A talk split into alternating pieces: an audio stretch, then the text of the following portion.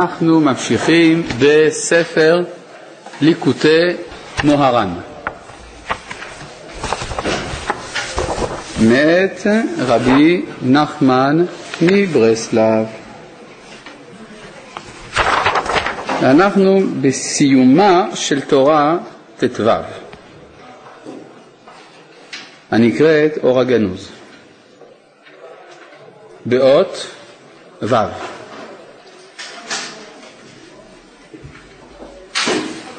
כן, תורה ט"ו, אות ו'.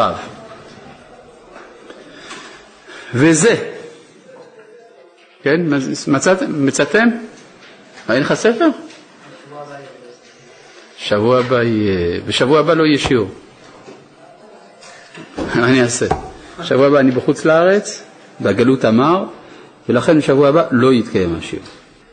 אבל uh, הערב יש שיעור, אז למה אין לך ספר? טוב, בסדר.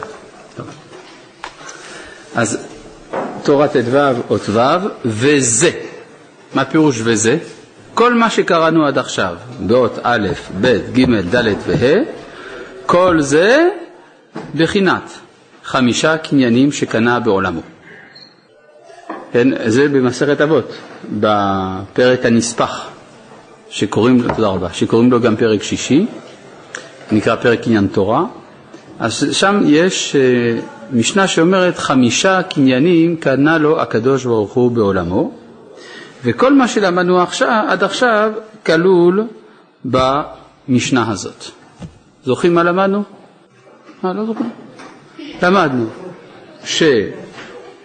שצריך, כדי לזכות לאור הגנוז, שנמצא בתוך סתרי תורה, צריך להעלות את היראה לשורשה, שהוא הדעת, ואיך מעלים את היראה לשורשה, שהוא הדעת? על ידי המשפט, שהאדם יודע לשפוט את עצמו כראוי, ומתוך כך הוא זוכה לתפ... לתורה הנגלית, ומתוך כך זוכה לתפילה, ומתוך שזוכה לתפילה, זוכה לתורה נסתרת, ומתוך שזוכה לתורה נסתרת, מגיע לאור הגנוז. זה מה שאמרנו במשפט אחד בכל השיעורים, שני השיעורים האחרונים בנושא הזה. בסדר? אז הוא אומר, כל מה שאמרנו בעצם כלול בדברי המשנה הזאת. הנה, וזה בחינת חמישה קניינים שקנה בעולמו, כלומר, קנה הקדוש ברוך הוא בעולמו. שם כתוב תורה קניין אחד, שמיים וארץ קניין אחד, אברהם קניין אחד, ישראל קניין אחד, ובית המקדש קניין אחד, אם אני לא טועה. כן, משהו כזה. אז בואו נראה. זה בחינת חמישה קניינים שקנה בעולמו, תורה קניין אחד, זה בחינת תורה שבנגלה. שמיים וארץ קניין אחד, זה בחינת העלת היראה לדעת, כי כדי לזכות לעבור מתורת הנגלה לתורת הנסתר, צריך להעלות את היראה אל הדעת. נכון? זוכרים את זה? אז זה נקרא שמיים וארץ עניין אחד, זה בחינת העלאת, העלאת היראה אל הדעת, כי ארץ זה בחינת יראה, כנ"ל, ושמיים זה בחינת דעת. אז אם אתה אומר שמיים וארץ קניין אחד, כלומר השמיים שמעלים את הארץ, כי דעת הוא חיבור, כמו שכתוב, והאדם ידע, וזה בחינת שמיים, אש ומים מחוברים יחד. אם כן, שמיים ודעת זה אותו הדבר. ארץ זה בחינת יראה, כפי שלמדנו ארץ יראה ושקעת, שארץ זה כינוי ליראה, אז יוצא ששמיים וארץ זה העלאת היראה אל הדעת. אברהם, קניין אחד זה בחינת תפילה, שהרי אמרנו שברגע שהאדם, על ידי שהוא מעלה את היראה אל הדעת, ובכך זוכה לתורת הנגלה, הוא זוכה גם לבחינת תפילה, שזה בחינתו של אברהם שנקרא תפילה, בחינת שיטין בתי, שיש לו, שהוא בבחינה של שישים בתים, שהם שישים הם המלאכות, כנ"ל, שאברהם אבינו אה, נקרא מי שיש לו שישים בתי מלכות. כן.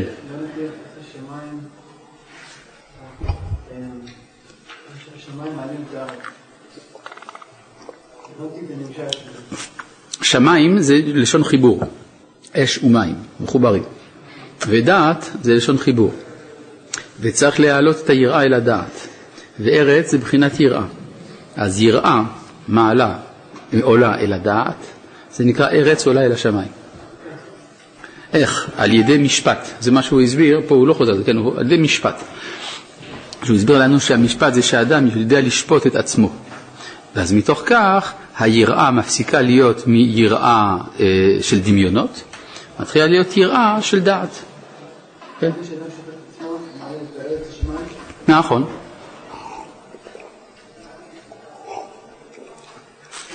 טוב, אם כן, בינתיים הגענו לשלושה קניינים. ישראל, קניין אחד, מה זה ישראל? זה בחינת משפט, המעלה את היראה כנ"ל. כמו שכתוב, חוקיו ומשפטיו לישראל. אם כן, ישראל הם בחינת משפט.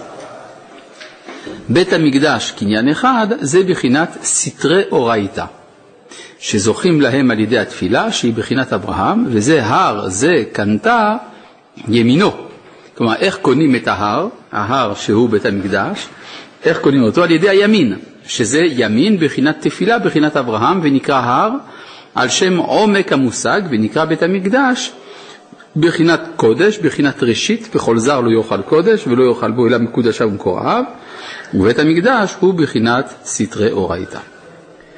כן? כלומר, בעצם מה שאנחנו קוראים כאן זה כמין סיכום כללי, דרך משנה אחת, של כל מה שלמדנו בתורת ט"ו. בסדר? אז הוא מראה לנו שזה כתוב במשנה, הוא גם יראה לנו שזה כתוב בפסוק מפורש בתורה, ואחר כך שזה כתוב בפסוק מפורש בתהילים. כן? זה, זה הדגמות. כל מה שלמדנו, עכשיו אנחנו את זה במשנה, בתורה, בתהילים. כן, בבקשה.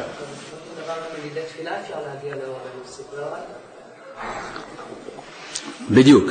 אתה אומר, על ידי תפילה אפשר להגיע לאור הגנוז, סתרי אורייתא. השאלה היא איך זוכים לתפילה. כדי לזכות לתפילה, אתה צריך תורה נגלית. אתה לא יכול להגיע לתורה נסתרת בלי תורה נגלית, ואז התפילה מחברת בין שתי התורות. ואיך תזכה לתורה הנגלית? אתה צריך בשביל זה דעת. איך אתה זוכה לדעת? על ידי המשפט שמעלה את היראה אל הדעת. ואיך אתה זכית ליראה? על ידי, זה כבר בתורה הקודמת, העלאת הכבוד. כן, בסדר. אז יש פה שרשרת ברורה ביותר. כן. למה הוא מתחיל את הביסוס מהתורה? למה הוא לא מתחיל מהביסוס של התורה? כי המטרה שלו זה להגיע לפסוק הזה. כי הרי איך נקראת התורה הזאת בהתחלה? מה כתוב בתחילת תחילת התורה? ואתם תהיו לי ממלכת כהנים גוי קדוש. אז זה הפסוק שהוא רצה להסביר, אז לכן הוא שם אותו בסוף. אז למה הוא שם אחרי זה עוד פסוק מתהילים? זה נספח. טוב, עכשיו אנחנו לפי זה גם נוכל להבין את הפסוק בפרשת יתרו. איך כתוב שמה? ואתם תהיו לי ממלכת כהנים וגוי קדוש, אלה הדברים אשר תדבר אל בני ישראל. כן, זה, זה הפסוק. ואתם תהיו לי ממלכת כהנים וגוי קדוש, אלה הדברים אשר תדבר אל בני ישראל. כל זה השרשרת של, שלמדנו כאן. כן, בבקשה.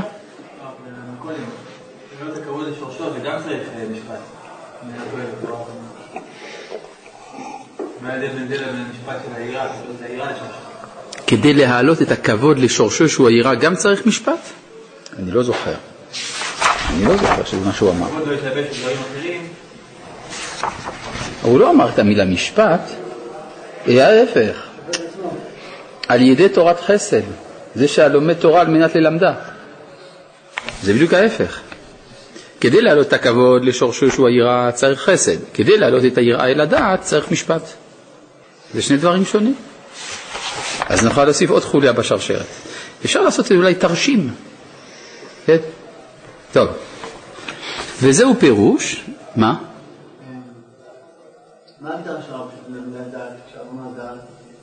מה זה דעת? דעת, הוא מתכוון שהדבר בא מתוך הפנמה וברור.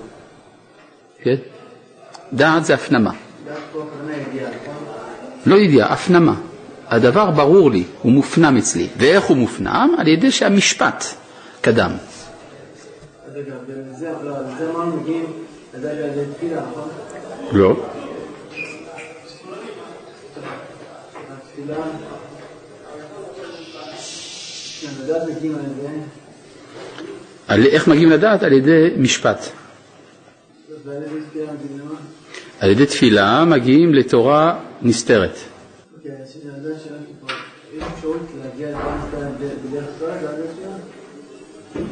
האם יש אפשרות להגיע לתורת הנסתר שלא על ידי תפילה? לכאורה לא, ואני אסביר גם למה. בגלל שמה ההבדל בין, הרי לכאורה אמר בהתחלה אתה זוכה לתורה נגלית, אחרי זה תפילה, אחרי זה תורה נסתרת. לכאורה, למה שלא נעבור מתורה אל תורה? כן, מדוע ההבחנה כל כך חדה הזאת בין שני מדרגות בתורה? אמנם הוא הסביר שתורת הנגלה, כולם צריכים אותה, תורת הנסתר, יחידים צריכים אותה. אז ההסבר הוא פשוט מאוד. התורה הנגלית דורשת מן האדם שכל בלבד. והשכל מגביל את האפשרות של השינוי. כי הרבה אנשים, כשמשתמשים בשכל שלהם, סבורים שיש הרבה דברים בלתי אפשריים. זה הטעיה של השכל. השכל לפעמים מכניס בגבול הנמנע דברים שהם באמת לא שייכים לנמנע. ולכן כאשר האדם מתפלל, הוא פותח את השערים של הבנות חדשות. הבנות החדשות נמצאות בתורת הנסתר, ששם נמצא אור הגנוז. כן? וגם הרב קוק מסביר את זה בגמרא במסכת ברכות, יש שם דיון מעניין. רב פאפא שאל את אביי, יש שם סיפור כזה, שרב פאפא, שהיה גדול, היה ראש ישיבה בפומבדיתא. ראש ישיבה בפומבדיתא זה אדם מתפוצץ מרוב שכל. הוא שאל את אביי, שהיה ראש הישיבה בפומבדיתא, לפניו. אומר לו, איך זה שהראשונים נעשה להם ניסים, לנו לא נעשה ניסים? איך זה שרב יהודה, שהיה שלוש דורות לפנינו, כשהוא היה מתפלל, בשביל שירד הגשם, הוא לא היה צריך אפילו להתפלל, היה מוריד נעל אחת, עוד לא מספיק להוריד את הנעל השנייה, כבר יורד גשם. ואילו אנחנו מתפללים וצווחים וכולי, ולא נענים. זה שאלה. עכשיו, אם תאמר בגלל שהם למדו יותר מאיתנו, אז רב פאפה שואל את זה לא נכון, אנחנו לומדים יותר מהם. הרי כל המעיינים בימי רב יהודה היו לומדים רק את סדר נזיקין. ואילו אנחנו מעיינים בכל שישה סדרי משנה, בכל הש"ס כולו יש לנו עיון. וגם, אם תאמר, וגם אפילו במסכת עוקצין, רואים שרב יהודה היה קשה לו, יש סוגיות שהוא לא הצליח לברר, ואנחנו, יש לנו 13 פירושים באותן הסוגיות שהוא לא ידע. אז אם כן, אנחנו למדנים סופר, אז איך זה שהוא רק מוריד את הנעל, תפילתו נענית? אמר לו, אביי, להם הייתה מסירות נפש ולנו אין. ככה הוא אומר. כלומר, אין לנו מספיק מסירות נפש. מסביר הרב קוק, מה הקשר בין התקבלות התפילה, עשיית ניסים ומסירות נפש. זה עניין אחד, אומר הרב קוק. זה פתיחת שערי הנמנעות.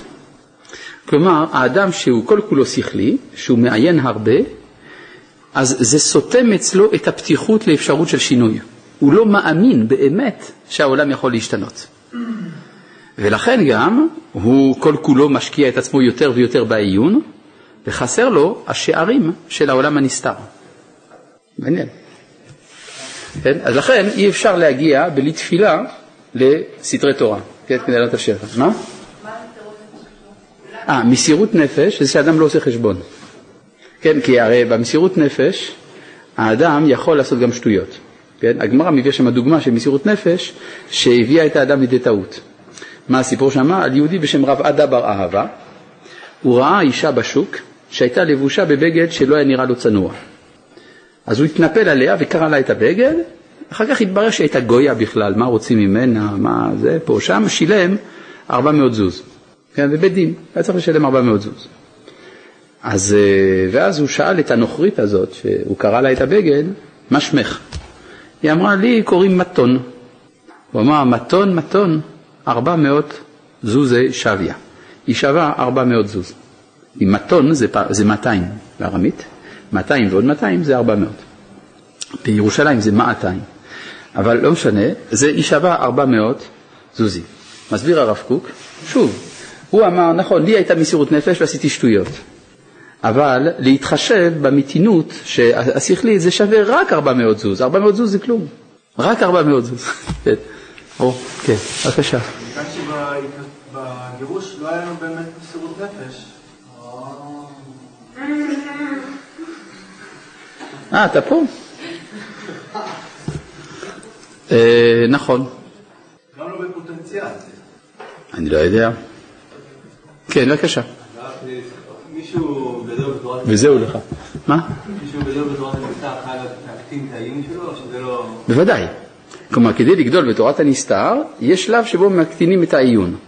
יש ספר שנקרא שומר אמונים, מפורסם, שומר אמונים של רבי יוסף אירגס, שבו יש איזו שיחה בין אה, מקובל לבין למדן. המקובל קוראים לו אה, יהוידע, הוא יודע את השם, והלמדן קוראים לו שאלתיאל, יש לו שאלות. כן? שאלתיאל ויהוידע מתווכחים. ויש לו, לשאלתיאל יש חבילה של קושיות שכליות נגד תורת הקבלה. זה שאלה כזאת, שאלה כזאת, ושם, ויהוידע עונה לו אחד אחרי השני. אחר כך, בדיון השני, נקרא ויכוח ב', אז כתוב שם ששאלתיאל החליט למסור את עצמו על לימוד הקבלה, ולתקופה של כמה שבועות ירד מעיונו. היה מוכרח להפסיק את העיון לזמן מסוים כדי שהוא יוכל לפנות את הלב לתורת הסוד. יש דבר כזה, כן? כמובן, זה נאמר אחרי שהאדם כבר קנה את העיון. לא, יש אנשים שסתם לומדים קבלה כי אין להם יכולת שכלית, לא על זה מדובר. בוודאי, צריך לקנות מדרגת העיון, אבל יש איזשהו שלב שצריך גם לפנות מקום בתוך מדרגת העיון לפתיחות. וגם העיון של התורה הוא גורם הזה? לפעמים העיון בתורה גורם לצמצום הזה, זה בדיוק מה, ש... מה שרב פאפה אמר לאביי, מה שאביי ענה לרב פאפה. כיוון שאתה כל כך מעיין, אז אדרבה, בגלל זה יש פחות אה, מסירות נפש. אתה אומר שאולי העיון בנבואה גורם דווקא פתיחת הצמצום. טוב, אז כנראה שזה לא ככה. אנחנו רואים במציאות, כן, שזה לא ככה. יש שאלה, למשל, אה, שאלה קשה מאוד, ששואל המהר"ל מפראג בהקדמת תפארת ישראל. זו שאלה שקשה לשאת את עצם השאלה אפילו, זאת אומרת, לכן אם יש פה אנשים רגישים, אני מציע לצאת לפני שאני אגיד את השאלה של המהר"ל, או להתנתק מהאינטרנט לכמה דקות. המהר"ל שמה שואל, איך זה שתלמידי חכמים לא אוהבים את השם? למה? ככה הוא שואל. ואז הוא עונה שזה בגלל שהם אוהבים את התורה, אז אין להם זמן לאהוב את השם. זה חריף, כן. והוא מסביר על פי זה שלא בירכו בתורה תחילה וכל הדברים האלה, כן? כלומר, יש איזו סכנה של ההתמסרות אל הממד האינטלקטואלי. זה כל כך יפה התורה, שאדם שוכח מי שנתן אותה. אז זה אומרים שאינו דומה שונה פרקו מאה פעמים לשונה פרקו מאה פעמים ואחד. מה ההבדל? על זה נאמר, ובשבתם וראיתם בין צדיק לרשע, טוב, זה צדיק ורשע כולנו יודעים, צדיק עושה את הטוב, רשע עושה את הרע. אחר כך הפסוק ממשיך, בין עובד אלוהים לאשר לא עבדו. מי זה עובד אלוהים? מי זה לא עבדו? לא עבדו, אומרת הגמרא, זה מי ששונה פרקו מאה פעמים. הוא למד רק מאה פעמים את הסוגיה. אבל מי שעובד אלוהים זה מאה פעמים ואחד. עכשיו נשאלת השאלה מה ההבדל בין מאה למאה ואחד. חוץ מזה, פעם זה זכר או נקבה? זה נקבה, צריך להגיד מאה פעמים ואחת. מה זה מאה פעמים ואחד? מה? לא, זה אחד זה הקדוש ברוך הוא. כלומר, לכן זה בין עובד אלוהים לאשר לא עבדו, הוא לומד מאה פעמים אבל לא זוכר את השם. יש אחד שלומד מאה פעמים וזוכר את השם, ואחד. זה הכוונה. כן. לכן הרבי חיים מוולוז'ין, שכותב בעצמו שראוי לאדם לא יותר מדי להתעמק ביראת שמיים בשעה שהוא לומד, כי זה יפריע לו לצלילות האינטלקטואלית, מוסיף שאם לאדם לרגע אחד יש שכחת השם בלימוד שלו, הוא צריך להפסיק את הלימוד, כדי לזכור את השם וללמוד. כן. מה עוד אומר לגבי בהתחלה זה היה נשמע לי כאילו זה לגבי שבתורת הנגלה. כן, העיון שבנגלה. אה, שבנגלה? כן, כן, כן, הבנת. מה המסר של הרמב"ם? מה זה? כן, כלומר אם האדם רוצה, תלמיד חכם שיודע כל התורה הנגלית ישר והפוך, הוא צריך באיזשהו שלב, איזשהו פינוי מקום בתוך העיון שלו. טוב, וזהו פירוש מה? לא רב נפש? אז זהו, לכן צריך... לא, אבל כנראה, השאלה איך אתה מתפלל. זאת אומרת, התפילה של הרב פאפה על הגשם, זה בעצם מה שאומר לו אביי, זה קשה גם לשאת. הוא אומר לו, זה כי אתה לא כל כך מאמין בזה. אתה לא כל כך מאמין בזה שהתפילה שלך תביא את הגשם. כן, כי השכל מעכב. כן. וזהו פירוש, ואתם תהיו לי ממלכת כהנים וגוי קדוש, אלה הדברים אשר תדבר על בני ישראל. עכשיו הוא שוב מסביר את אותו, אותה שרשרת לפי הפסוק הזה. וזהו פירוש, ואתם תהיו לי ממלכת כהנים, ממלכת זה בחינת תורה שבנגלה. כי בה מלכים ימלוכו, ומלכות הוא בחינת נגלה. כי אין מלך בלא עם, והכל צריכים למלך, כי הכל צריכים למראה חיטיה. כן, המלך זה מי שמטפל בעולם. בלי מלך, בלי שלטון, אז העולם הולך פייפן. לכן צריך ללכת להזדקק למלך. גם המלך עצמו, אין מלך בלא עם, כן? אם המלך אין לו מי שימלא את הפקודות שלו, אז הוא כבר לא מלך. יש פה שאלה. שלום הרב היקר, חושבני שמסירות נפש מתחילה בדעת שטוב מאוד לאדם שאינו סומך על שום דבר כי אם על השם יתברך לבד, ליקוטי עצות, רפואה על פי מוהר"ן ומילים אחרות, שים מבטחך באלוהים לבדו. האם זה בסדר לדעתך? תודה. התשובה היא, כן, זה בסדר. רק אני מציע, אני ביקשתי מאנשי האינטרנט שבשיעור בליקוטי מוהר"ן לא יעבירו שאלות. כן, זה ביקשתי במיוחד. בדרך כלל בכל השיעורים שלי יש שאלות מהאינטרנט, בשיעור בליקוטי מוהר"ן אין שאלות מהאינטרנט. לא בגלל שיש לי משהו נגד הגולשים היקרים, אלא בגלל שהניסיון הוכיח שהספר הזה, סגנונו הוא כזה שהוא מושך כל כך הרבה סוגים שונים של שאלות, שאנחנו עלולים לאבד את החוט. כן, אז זה לא נגדך, אתה, אתה בסדר ששאלת גלעד, ירושלים, אבל אני לא יכול לעמוד בדבר הזה. טוב, אז אם כן, איפה היינו? אה, אז, ואתם תהיו לי ממלכת כהנים, ממלכת זה בחינת תורה שבנגלה. כי בה מלכים ימלוכו, ומלכות היא בחינת נגלה. כי אין מלך בלא עם, והכל צריכים למלך, כי הכל צריכים למרי חיטיה. וכהנים, זו בחינת תפילה. הרי כדי להגיע מתורת לתורת הנסתר, צריך לעבור דרך התפילה, והתפילה זה הכהונה. בחינת אברהם כנ"ל, כמו שאמרו חז"ל, שאמר הקדוש ברוך הוא לאברהם, אתה כהן לעולם, על דברתי מלכי צדק. כן, זה פסוק בתהילים, ששם רואים שאברהם נקרא כהן. אז זאת אומרת, ש... אה, ויוצא כנראה לפי זה שיצחק נקרא לוי, כי הרי יעקב נקרא ישראל. כן, אז אברהם נקרא כהן, אז הוא המתפלל. אז יש ממלכת כהנים. לכאורה זו סתירה פנימית, או ממלכת או כהנים. כן, הממלכת, הממלכה, כן, המדינה, זה עניין של אה, סדר העולם הזה. הכהן לא יכול לשלוט במדינה, אבל הכהן מוסיף למדינה את ההחייאה מהעולם העליון. כלומר, הכהן הוא מלמד למדינה להתפלל. אם אין קשר של תפילה במדינה, אז המדינה מתייבשת. וגוי קדוש זה בחינת בית המקדש, בחינת תורה שבנסתר הנקרא קודש. אם כן, פה הסולם ברור, ממלכת, תורת הנגלה, כהנים, תפילה, וגוי קדוש, תורת הנסתר. ועל ידי מה שזוכה לאלו הבחינות, על ידי שיעלה, ועל ידי מה זוכה לאלו הבחינות? על ידי שיעלה ויקשר בחינת יראה לבחינת דעת על ידי בחינת משפט. נכון? זה מה שאמרנו, איך עושים את זה? היראה מתעלה אל הדעת על ידי בחינת משפט, איך עושים את זה? אלה הדברים אשר תדבר. זה בחינת יראה, הנקרא דבר. כי עיקר הדיבור שם הוא. כמו שאמרו חז"ל, מי שיש בו יראת שמיים, דבריו נשמעים. משה הוא בחינת הדעת, וזה אשר תדבר די עיקר. הרי למי הקדוש ברוך הוא אמר, אלה הדברים אשר תדבר? למי הוא אמר את זה? למשה, נכון? זאת אומרת, למה? כי משה הוא בבחינת דעת, ולכן הדברים, כלומר בחינת יראה, אשר תדבר, אתה תעלה אותם אל הדעת. וזה כי יהיה להם דבר בא אליי, כן, זה מה שמשה אמר ליתרו, כי יהיה להם דבר בא אליי ושפטתי בין איש ובין אחיו. אז זאת אומרת, דבר זה יראה, בא אליי שאני דעת, ואיך אני אעלה את היראה שלהם אל הדעת?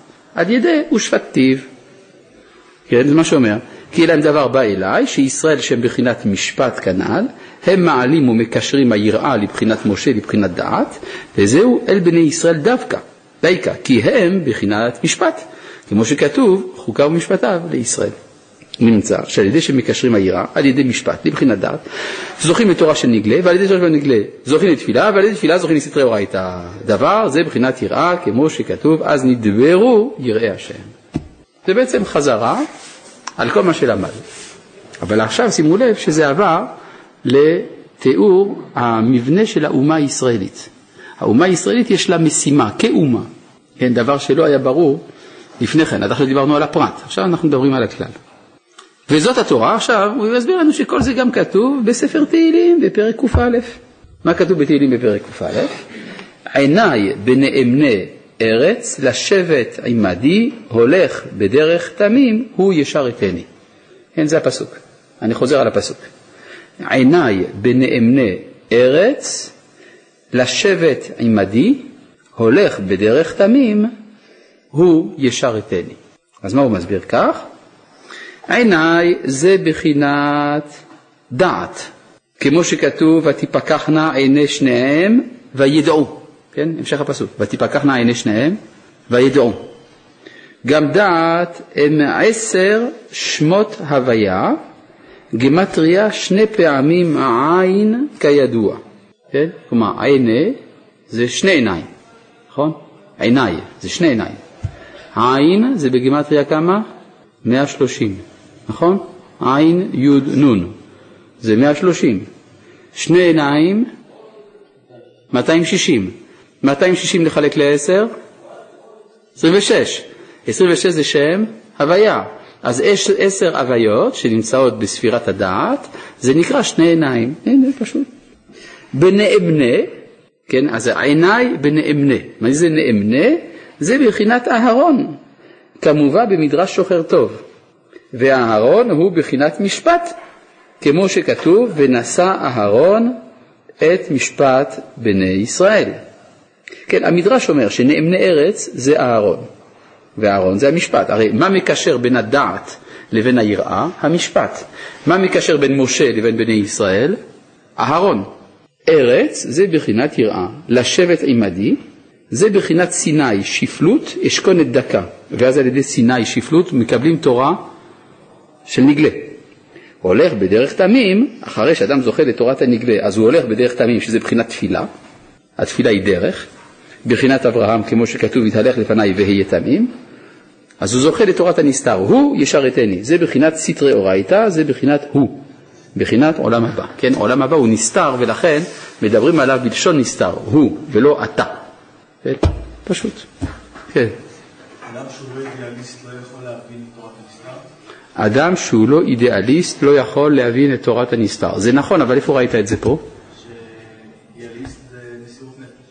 אה, אתה קושר את זה למסירות נפש. כן, זה לא כתוב פה במפורש. כן, אתה קושר את זה למה שלמדנו בשם הרב קוק. כן, כן, זה נכון. אדם בלי ידיעה על מה הוא מבין את תורת הנסתר. כן, בבקשה. כדי להתפלל צריך לדעת איפה אתה עומד. ובכלל לשפוט את עצמך, רק אז זה תפילה אמיתית. נכון. הרי אה, אתה, אני חוזר על ההערה שלך כי היא הערה חשובה. אתה אומר, כדי להתפלל צריך לדעת איפה אתה עומד. זה, מאיפה לקחת את זה אגב?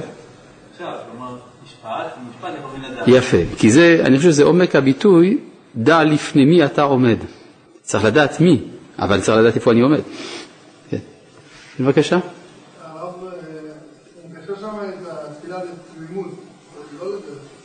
הולך בדרך תמים זה התפילה, כן נכון, מה הבעיה? הצד התמימות, לא הרב אמר את הדרך. הוא מביא את הפסוק של אברהם, שדרך לפניו יהיה תמים. לא, לא? לא. זה נכון שהמילה תמים מכוונת לאברהם, אבל גם המילה דרך מכוונת לתפילה. אה, אה, איך התפילה- היא דרך?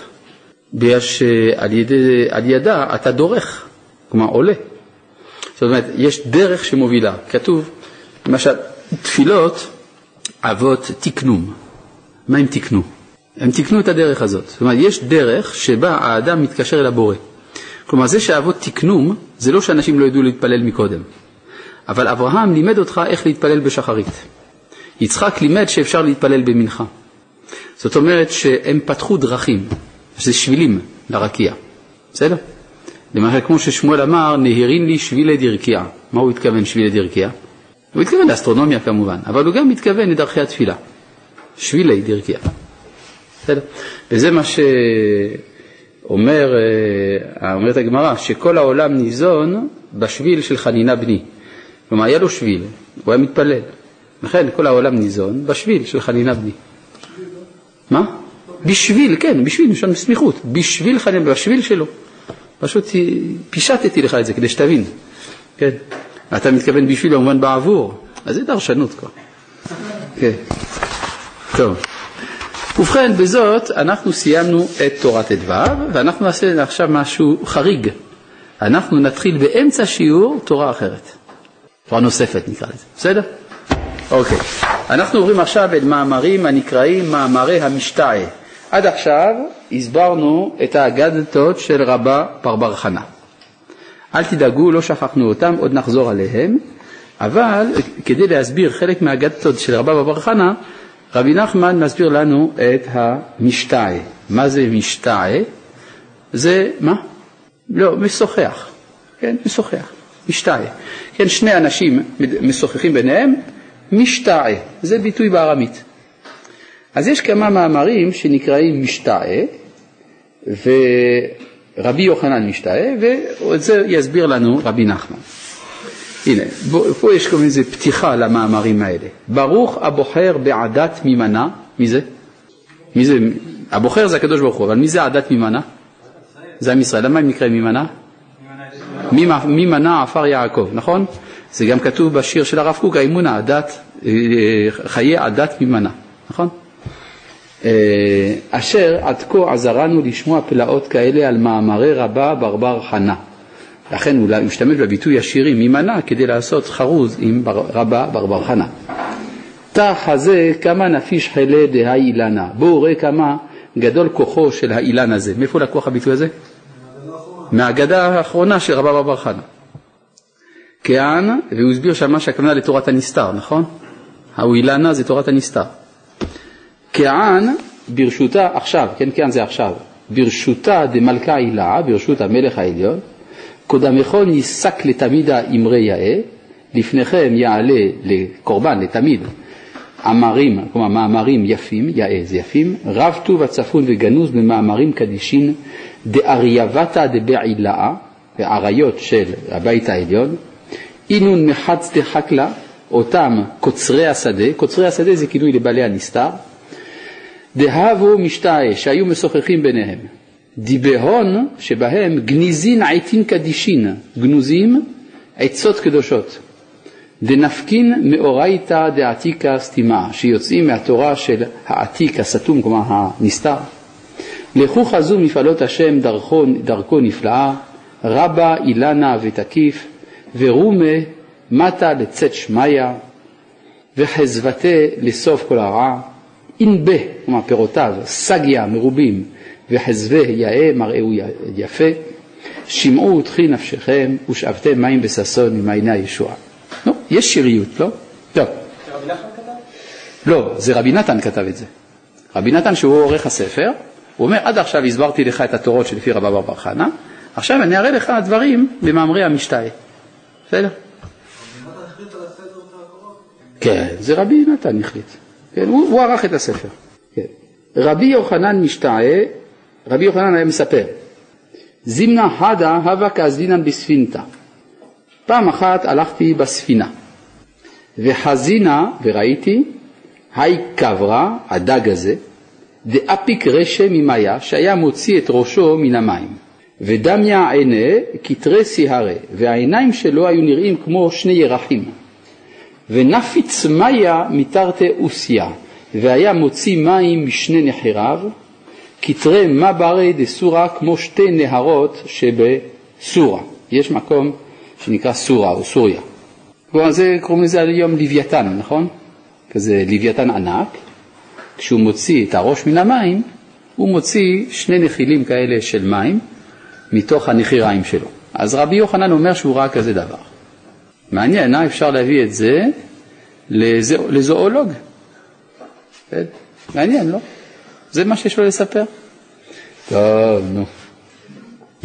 הוא מסביר לנו דבר, אה, יש פה דברים עמוקים מאוד, שבעזרת השם נראה אותם. וחזינה היי קברה, ראיתי את הדג. אז כבר הסברנו כמה פעמים שדג זה כינוי של הצדיק, נכון? שהוא הצדיק המכונה בשם דג כידוע, דאפיק רישה ממאיה, שהיה מוציא את ראשו מן המים, ודמיה עיני כתרי סיהרה, היו העיניים שלו דומים לשני ירחים, ונפוץ מאיה מתרי אוסיה, שהיה מנפץ מים, כלומר משפריץ, אפשר לומר, בימינו, מים משני נחיריו, כתרי מברי דסורה כמו שתי הנערות שבסורה. כי אי אפשר לצדיק להיות מחשבתו משוטט תמיד בחוכמות עליונות. מה זה החוכמה? הים. אז הצדיק הוא כמו דג שמשוטט בתוך סתרי התורה, בתוך מעמקי החוכמה. אבל לפעמים הצדיק מפסיק להתעסק בדברים העליונים שלו, ובמקום זה הוא מתעסק בענייני העולם.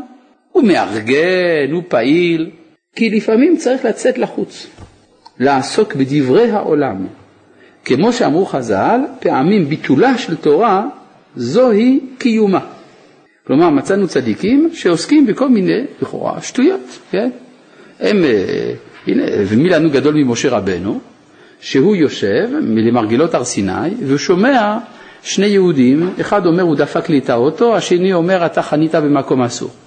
בשביל זה קיבלת את התורה, צמת ארבעים יום וארבעים לילה, לחם לא אכל ומים לא, ומים לא שתה, בשביל זה. אז כנראה שזה משהו אידיאלי, יש משהו אידיאלי שלהופיע את דבר השם במציאות היותר נמוכה, ולראות מה תהיה ההשתתפות של הביטוח. וחד אפיק רישא ממאיה, היינו כד מפיק את עצמו מחוכמות עליונות, כלומר לפעמים הדג הזה שמוציא את הראש, הכוונה שהוא מפסיק לעשות בחוכמה. כי כשהוא בתוך המים הוא לא גלוי, הוא נסתר, הוא יוצא החוצה, הוא עוסק בנגלה. אזי ודמיה עיני כתרי סיהרי, דומים עיניו כשני ירחים ולא כשני שמשות. לכאורה מה מאיר יותר? השמש. אז מה פתאום אתה מדמה את העיניים של החכם הזה לירח? כי עכשיו הוא עוסק במשהו נמוך יותר, אז הוא רק ירח. כי פקיחת עיניים מכונים על שם החוכמה, כמו שכתוב, ותפקחנה עיני שניהם וידעו. וכשעוסק בחוכמתו, בחוכמה שראויה לו, אזי עיניו בבחינת שמש, וכשמסלק את עצמו מחוכמה עליונה, הווה זה כמו ביעת שמש, כלומר שמש שוקעת. וכשבא השמש, אז נשתערין עיניו בבחינת סיהרי. אז העיניים שלו נראים כמו הירחים. כי סיהרה, הירח, אין מאירה, אלא כד נסתלק השמש. רק כשמסתלקת השמש רואים את הירח. כלומר, רואים את הירח מאיר, כן? לא סתם רואים ירח חיוור. וזה בחינת, ועינינו מאירות כשמש וכירח. בנשמת כל חי. ואילו פינו, פינו מלא שירה קיים, ולשוננו רינה כהמון גליו, ושפתותינו שבח כמרחבי רקיע, ועינינו מאירות כשמש וכירח. אז אה, מה זה, לכאורה, ברגע שאמרת כשמש, כללת את הירח. אלא אומר שלפעמים מאירות כשמש, כשאנחנו דבקים בחוכמה, ולפעמים מאירות כירח כשמסלקים את עצמנו מלשוטט בחוכמה. כן? כנראה שאם כן יש בסדרם של החכמים צורך לפעמים להאיר פחות. כן, בבקשה.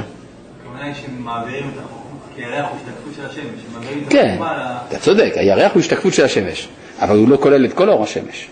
כלומר, החכם משתמש בחוכמה שבינו לבין עצמו, שהיא חוכמה עליונה, והוא מאיר מזה חלקים מסוימים בלבד כדי להאיר לעולם. כן, מה אתה אומר?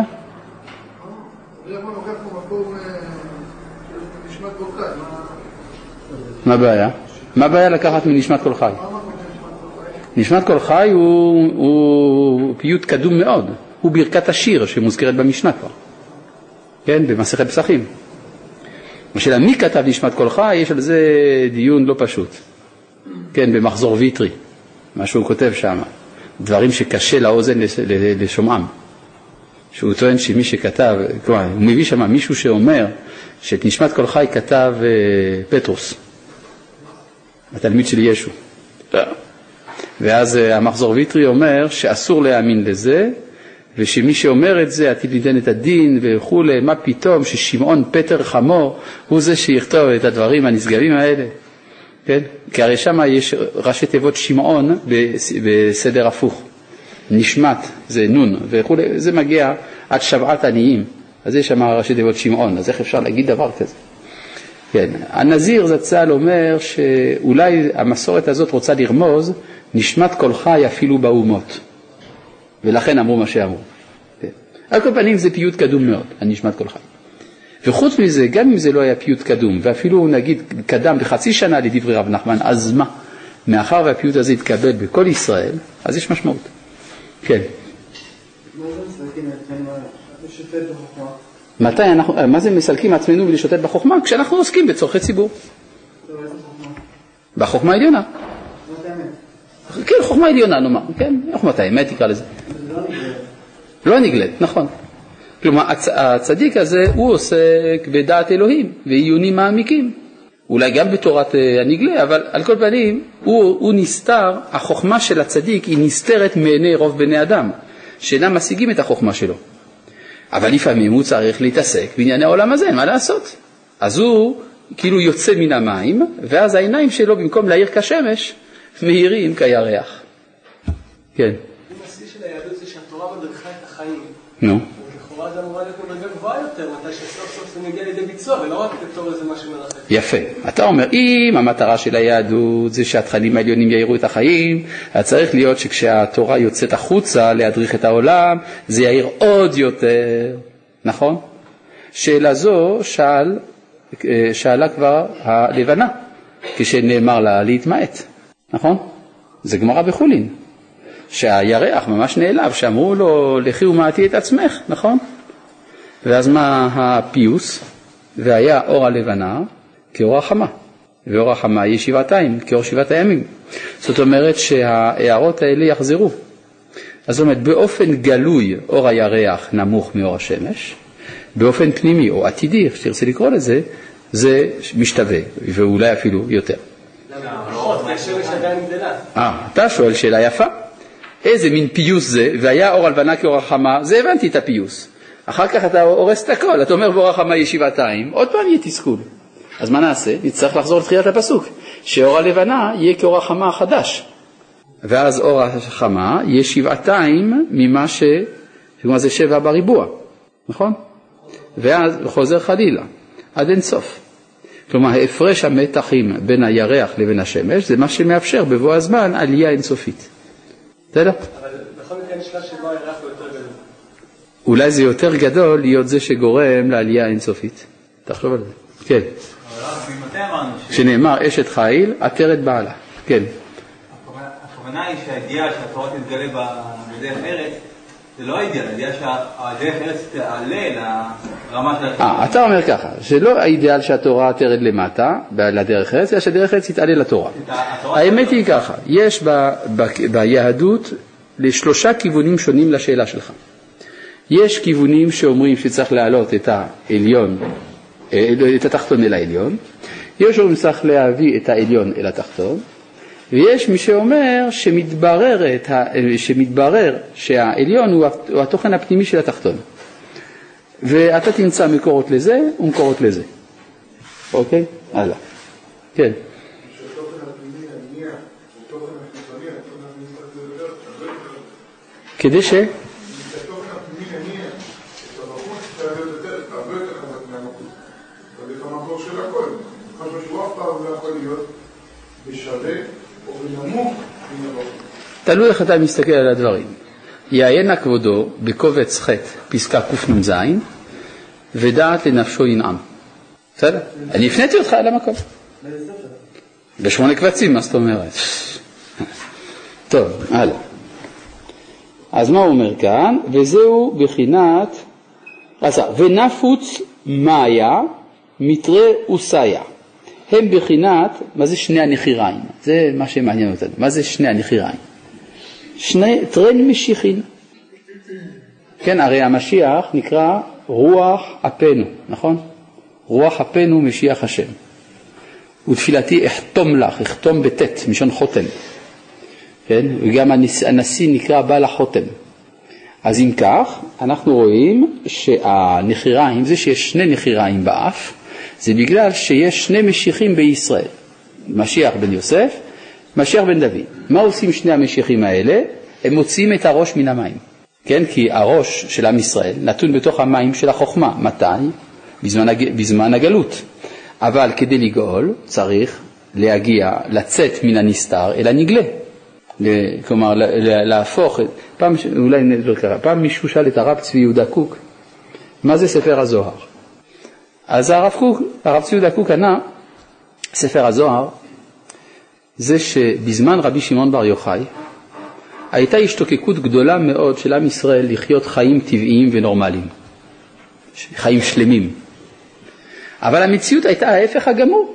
הרומאים שלטו פה ברגל גאווה, דיכאו אותנו עד עפר, אבל התשוקה נשארה. ואז התשוקה הלכה והתגברה, ונכנסה והתכנסה בתוך עצמה, ונכנסה לתוך מערה ונהייתה ספר הזוהר. אז מה זה אומר? זה אומר שהזוהר זה, האופ... זה השימור של החיים הגלויים, הנורמליים של השראת שכינה, בשעה שאין השראת שכינה. אז זה נשאר שם. יוצא לפי זה שמה זה הגאולה? זה להוציא את הזוהר החוצה. איך מוציאים את הזוהר החוצה? מייבשים ביצות, בונים כבישים, שמלת בטון וכולי. כן? זה בעצם הגילוי של סתרי התורה. כן? וזה מסביר מאמר אחר של הרב ציודה, שכל העץ שנוטעים בארץ ישראל זה עשרות סודות התורה שמתגלים. אז הם מתגלים. אז זה מה שהוא אומר כאן, כשהדג הזה יוצא מן המים, אז הוא מייצר שני משיחים, שתפקידם להוציא לפועל את מה שהיה גנוז בתוך המים האלה. כן, בבקשה.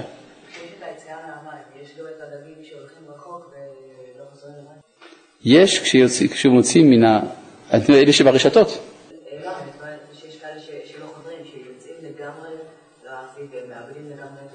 אתה צודק.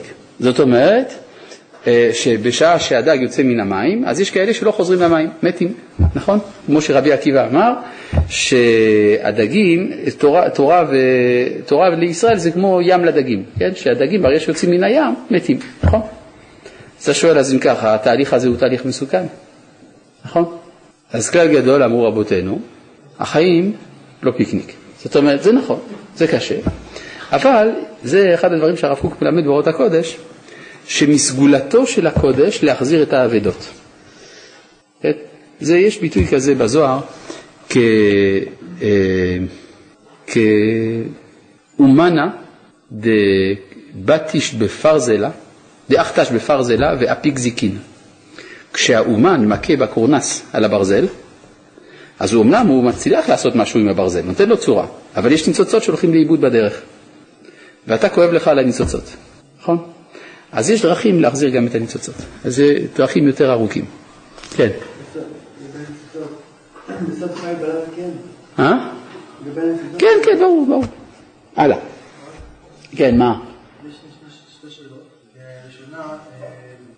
חלקי שלוש עשרה מהזוהר זה אבא אמינא שההפך, שהחיים לא צריכים להיות יותר. כי הוא יוצא למערה ושורד. נו, אז מה? נו, אז מה? נו, אז מה? אז זה העיקר. הלאה. עוד שאלה. כן. ללוויתן רגיל יש נחיר אחד. ללוויתן רגיל יש נחיר אחד. נכון. מי אמר שזה לוויתן? אמרתי שזה דומה ללוויתן. כן. טוב. עכשיו, רגע, חבר'ה, חבר'ה, יש פה מה ללמוד. בואו נמשיך. הם בחיית כל משיחים, שעליהם, שני המשיחים, שעליהם הגויים ידרושו וימשכו את עצמם עליהם, כמו שכתוב, ונהרו אליו כל הגויים. כלומר, מה זה תיקון העולם? מה זה הגאולה? אחד מהמאפיינים שיבואו אומות העולם להידבק בישראל, וזה תרי נהרות דסורה. כן, הרי הנחילים שיוצאים, נחילי המים שיוצאים מן הנחיריים, הם כמו נהרות של סורה. מה זה סורה? זה שיר של חנוכה, נכון? סורה, חושך. אני אומר, סורה זה בחינת גויים, על שם עבודה זרה, כמו שכתוב, סרו מהר מן הדרך.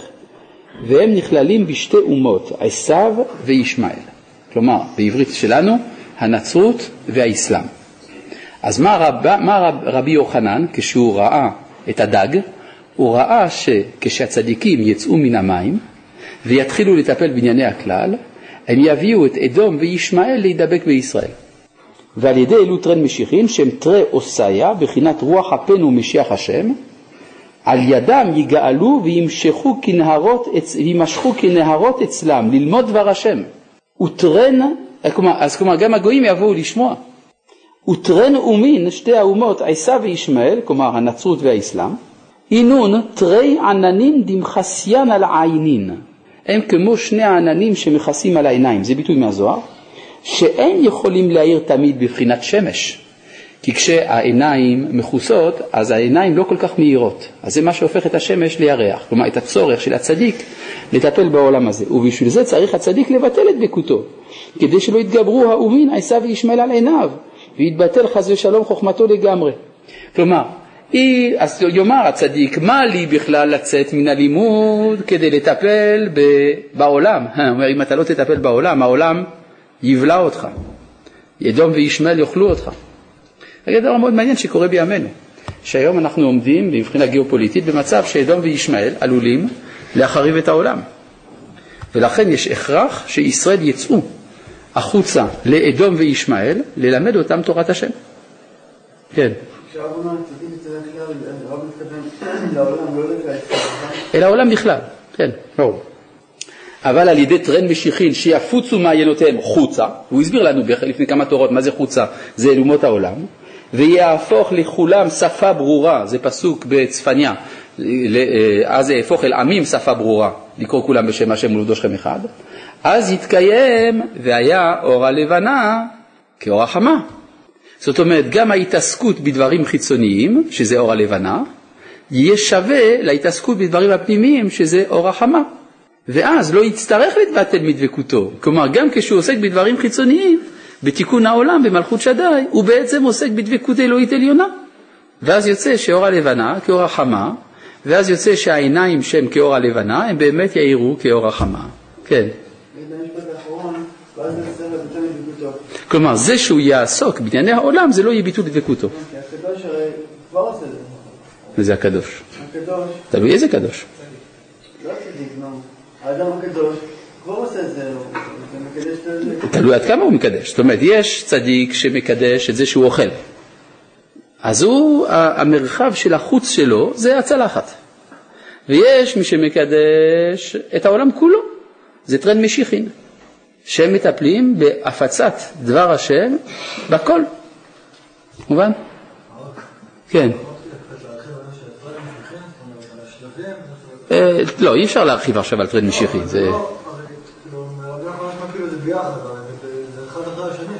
זה... אה, זה גם אחד אחרי השני, זה יכול להיות אחד בשיתוף פעולה עם השני, זאת אומרת, אה, משיח בן יוסף ומשיח בן דוד לא חייבים לריב אחד עם השני. יש לפעמים שהם מסתדרים, לא תמיד, אבל מסתדרים לפעמים, כן. בבקשה. מה המשמעות הפרגמטית שהרב אמר עכשיו שישראל צריך לצאת החוצה לאומות ולהם?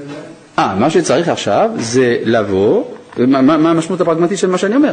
זה שחייבים, מבחינת השיח של מדינת ישראל ושל אה, בית המדרש, לפנות אל אומות העולם ולומר להם מה אנחנו מצפים מהם. כלומר, הגיע הזמן שאנחנו נשים לב שיש לנו אחריות כלפי הנעשה בעולם הרוח. זה שהיום האסלאם עומד להשתלט על ה... נגיד לצאת למלחמה נגד העולם המערבי, והוא עושה את זה פחות או יותר, זה, זה מחייב אותנו, מלבד המלחמה האסטרטגית, זה מחייב אותנו מלחמה גם בתחום הרוחני. דהיינו לבוא עם תוכן שיבוא להחליף את הנצרות ואת האסלאם. כי זה בעצם מה שהאומות צמאים לו ואין מי שנותן להם. המדינה או בית- או בית המדרש? המדינה ובית המדרש ביחד. עד כאן להיום, שלום.